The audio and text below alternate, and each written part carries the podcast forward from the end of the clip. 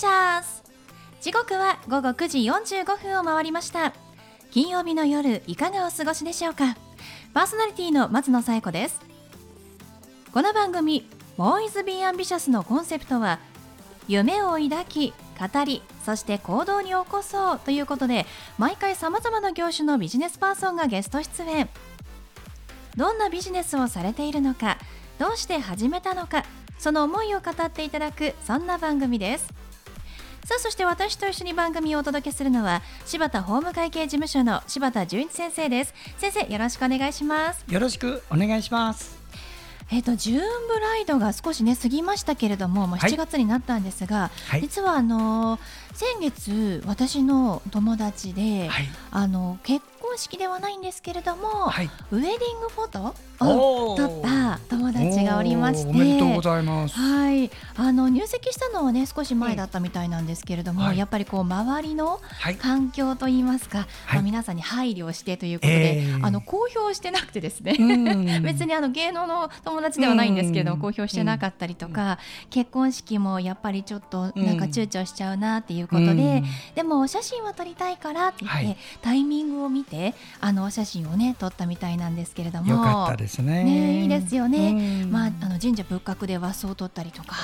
あとやっぱりやっぱね女の子様相も憧れますので、はい、海のところで、はい、あの様相のウェディングドレスの写真も撮ったみたいなんですけれどもね。でもなんかやっぱりこうおめでたいことなのにこう堂々と言えないっていうのが非常にかわいそうだなと思って私としては別に、うん、あの言ってもいいんじゃないかなと思うんですけれどもね。うんうん、でもそういう気持ちを抱えている花嫁さんも多いかもしれないので、まあ、ぜひねこうちょっとお写真だけでも素敵なところで撮ってほしいななんて思った、そんなエピソードでした、本当にね末永くお幸せになってほしいなって思いますね。ということで第65回ボーイズビーアンビシャススタートです。この番組は遺言相続専門の行政書士柴田法務会計事務所の提供でお送りしますそれでは先生今夜のゲストのご紹介をお願いします。はい今夜のゲストは一般社団法人エクラチュール代表理事の磯部敦子さんです。磯部さんこんばんは。よろしくお願いします。こんばんはよろしくお願いします。はい磯部さんは今日リモートでのご出演となりますね。よろしくお願いします。はい。一般社団法人エクラチュールさんとはどういったお仕事をしているところなんでしょうか？はい、えっと、私はですね、医療機関に向けての、え研修とコーチングを提供しているあの法人になります。はい、医療機関に研修コーチングをされているということなんですね。具体的にはどのようなことをしていらっしゃるんですか？はい、えっと、主にですね、えっと、看護師さんたちに向けてなんですけど、まあ、組織の構築でしたりとかあとはまあコミュニケーションあと新人の方の育成とかっていう分野に関しての研修とコーチングを提供させていただいてます。そうなんですね。どうして磯部さんはそのまあコーチングという仕事をまず始められようと思われたんでしょうか？えっとですね、実は私あの20代の後半の時にある外資系の教育の会社に行きました。でそこでですね私のあのメンターと出会うことになるんですけれども、まあ、そのメンターとずっと15年仕事を一緒にしてきたんですがあの実はちょっと亡くなることがあってそのメンターが。で、まあ、その会社を辞めましてでその私今実はその方の創作物と思ってあの生きてる感じなんですけど、はい、そのそれを引き継いで何かこうより貢献できることがないかなと思って始めているのがこの仕事になります。そうなんですね、まあ、他の人をまあ育てたいという気持ちが大きかったということなんでしょうか、うんそうですね。育てるっていうよりも、どちらかというともともと持ってるものをよりこう引き出して、自分自身でこう何かを作り出していけるパワーを取り戻すっていうか、なんかそういうことを作り出したいなっていうふうに思ってる感じです。そうなんですね。えー、でも、はい、どうしてこのコーチングを医療の、まあ、現場医療系看護師の方にこう限定といいますか特化されたんですか、はい。えっと、その独立した時にあの提供していた研修にあのなぜかですね毎回看護師の方がいらっしゃったんです。はい、もう偶然だと思うんですけどたまたま全部の会にあの看護師さんが必ずいてでその方たちとこう会話をしてる時にあの本当にその方たちってコミットメントがすごくあるしあの使命感を持っててなおかつすごく純粋だなって思ったんですね。でその方たちがそのいろんなこう自分が選んだ仕事に邁進するためになんかこう例えばコミュニケーション人間関係でちょっとやめてしまうとかこのままこの仕事を続けてていいんだろうかっていうふうに悩んでいるとかなんかすごくもったいないなっていう気持ちがしてだったらその方が本当にこの仕事を選んでよかったって自分でそれを選択できたっていうふうになってほしいなと思ってその方たちに向けてあの専門でやらせていただこうっていうふうに思ったのがあのスタートです。そうなんですねでも本当に偶然だとしても、毎回看護師さん、うん、医療系の方がいらっしゃるってすごいですよね。それっていうことは、それだけ医療従事者の方が多いということですもんね。うん、そうですね。あとちょうどその、なんていうんですかね、あの方たちは、まあ、プロの方たちっていうか、その道の、ね、もちろんあの専門職の方たちなので、はい、やっぱり女性ですから、その結婚をするのかこのままキャリアを積むのかみたいなことをちょうど悩まれる年代の方たちもすごく多かったので、まあ、そういうのもきっとあったと思うんですけど、うん、なんか非常にあのね、なんともこう偶然というか 必然というかだったなっていうふうには思います。そうなんですね。ただその看護師さんたちって非常に忙しいイメージがあるんですが、はい、そういう方たちにこういつどのようにしてまあ研修っていうのを行っていくんでしょうか？そうですね。あの私が提供させていただくのってある期間、大体半年ぐらいの期間を設けて、で大体1週間に1回えーと、時間を決めて曜日と時間を決めてその時間で大体90分ぐらいの時間をとってあのやるっていう形なんですね。なので、まあ、そこに本当に特にあの看護師の幹部の方たちなのであのすごく皆さん時間をマネージされるっていうことが必要になるんですけど、まあ、それでもやっぱり何か違いを作りたいっていう気持ちが勝ってそういう形で皆さん時間をマネージしていただいて病院の方も協力していただいてやらせていただくっていうふうになっています。そうなんですね。もう忙しい合間を縫って時間を作っているということですが、でね、でもあの磯部さんご自身はその医療に関しての知識っていうのはもちろんあのまあ多少あるかもしれないですが専門的ではないと思うんですよね。うん、そういうことを教えるわけではなくて、はい、あのどういうことを教えていって、はい、またその病院関係者っていうのはどういう知識を求めているんでしょうか？うん、えっ、ー、とですね、まあ、例えば看護部っていうものがあったとして、まあ、看護部の目標みたいなものをまあ毎毎年決めるわけなんですよね。でも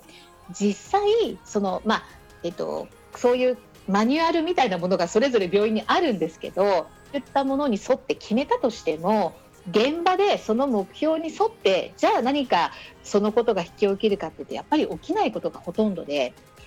もっとやっぱりそのどうしてもなんかこういつものようになんとなくなくなっていってしまうとかどっかで作ったけど忘れてしまって結局同じような結果になるっていうことをすごく繰り返していることが多いんですよ。でじゃあ本当にそのマニュアルとかっていうことはちょっと一旦横に置いて本当に自分たちが作りたい看護部って何なんだろうこの病院が目指しているものに看護部の私たちとして何ができるんだろうっていうことを考えるみたいなそういう新しい視点をあの提供したりですですとかじゃあその目標を現場の人たちにこう伝えていくためにはどういう伝え方をしたらいいのか。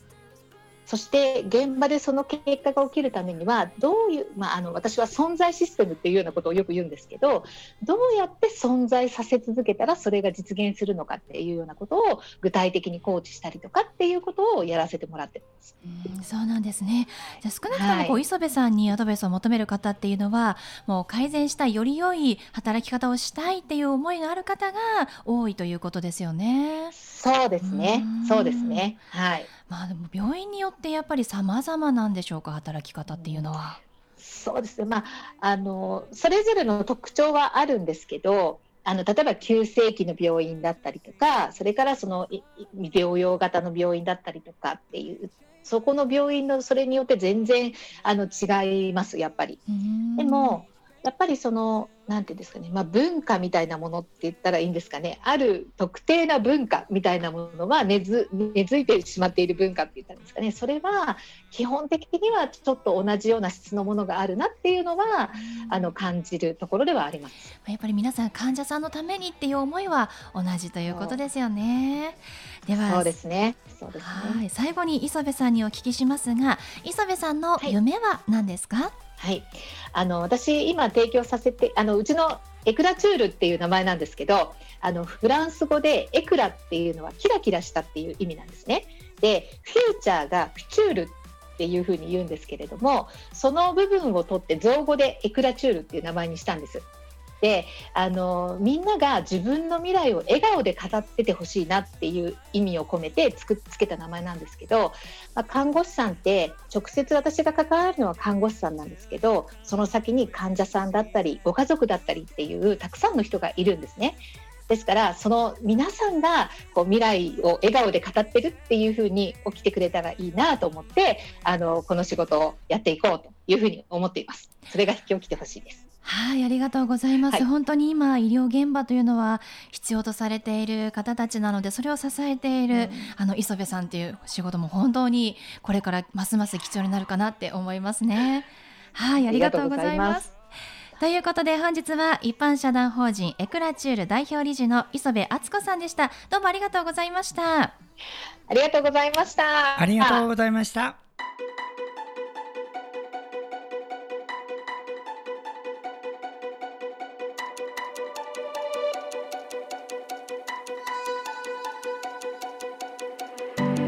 続いては柴田先生のワンポイントアドバイスです。では先生今日はどんなお話をしてくださるんでしょうか？はいこんばんは。遺言相続専門の行政書士の柴田です。私の仕事は、えー、遺言書の原案作成と相続のご相談ということなって今年で31年目。えー、この仕事はですね次の世代の方々のためにする仕事です。どうかそういう意味で今夜はね30代40代の方に聞いてもらえれば助かるなっていう内容します。もちろんお父さんやおじいちゃんも聞いてくださいね。えー、おじいさんが死んで何にも手続きをしないまんまお父さんも死んじゃった。そのお父さんの子供さんつまりおじいちゃんのお孫さんはどうすればいいのか悩む人多いんですよ。ねこういう場合にねそれを今日はご紹介します。まずこれをするのであればですねまずあなたのお父さんの相続財産にはおじいさんからの相続財産が入ってないわけだからおじいさんの相続財産を確定するの。だから自分のおじさんおばさんとかみんな巻き込んで遺産分割協議書っていうのを作ってお父さんの取り分を確定してもらう。そしてその取り分をつまりあなたのご兄弟とかそれからお母さんで分ける。そういう手続きに入るんです。ちょいとややこしいのね。でこういうことはですね自分一人でやろうと無理だから専門家の人がいるので必ず専門家の人を巻き込んでね一緒にやってください。それがコツですよ。それからね一つだけ言います。おじいちゃんが死んだ時に実はおじさんおばさんがいろいろ配慮したんだと。でも遺産分割協議書がなくなっちゃったって場合はねその原本必ず探すことです。そこがコツです。はい柴田先生の相談は電話東京03-6780-1408 6780-1408までお願いします。以上柴田先生のワンポイントアドバイスでした。先生ありがとうございました。ありがとうございました。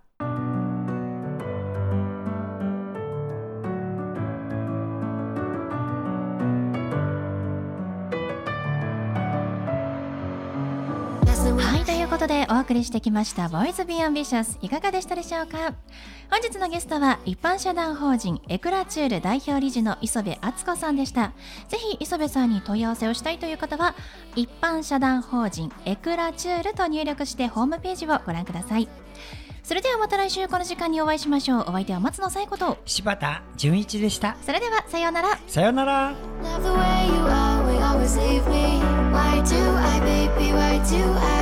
love the touch, but never love the feeling.